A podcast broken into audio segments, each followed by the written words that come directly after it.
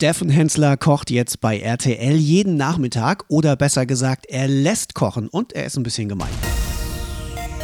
Film und Fernsehen in Serie, das sind wir, kurz Fufis.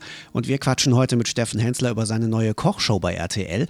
Was ist denn das Coole an der neuen Show? Gemeinheiten ist einmal keine Ahnung, was gekocht wird, ziemlich wenig Zeit, eine Challenge, die dich die ganze Zeit nerven wird, wie zum Beispiel Ofenhandschuhe an oder eine Augenklappe auf.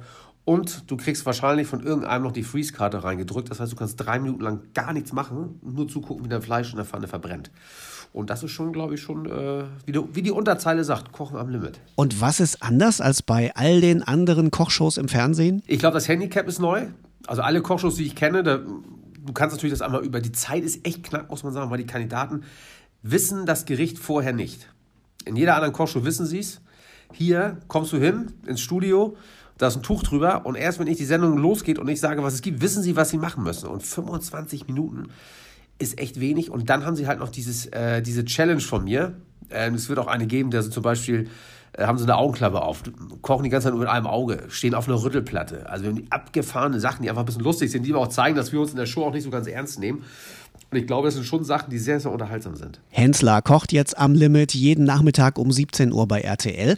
Zumindest hat er schon mal Spaß dabei. Ihr ja vielleicht auch. Einfach mal reinzappen und ausprobieren und Hunger kriegen.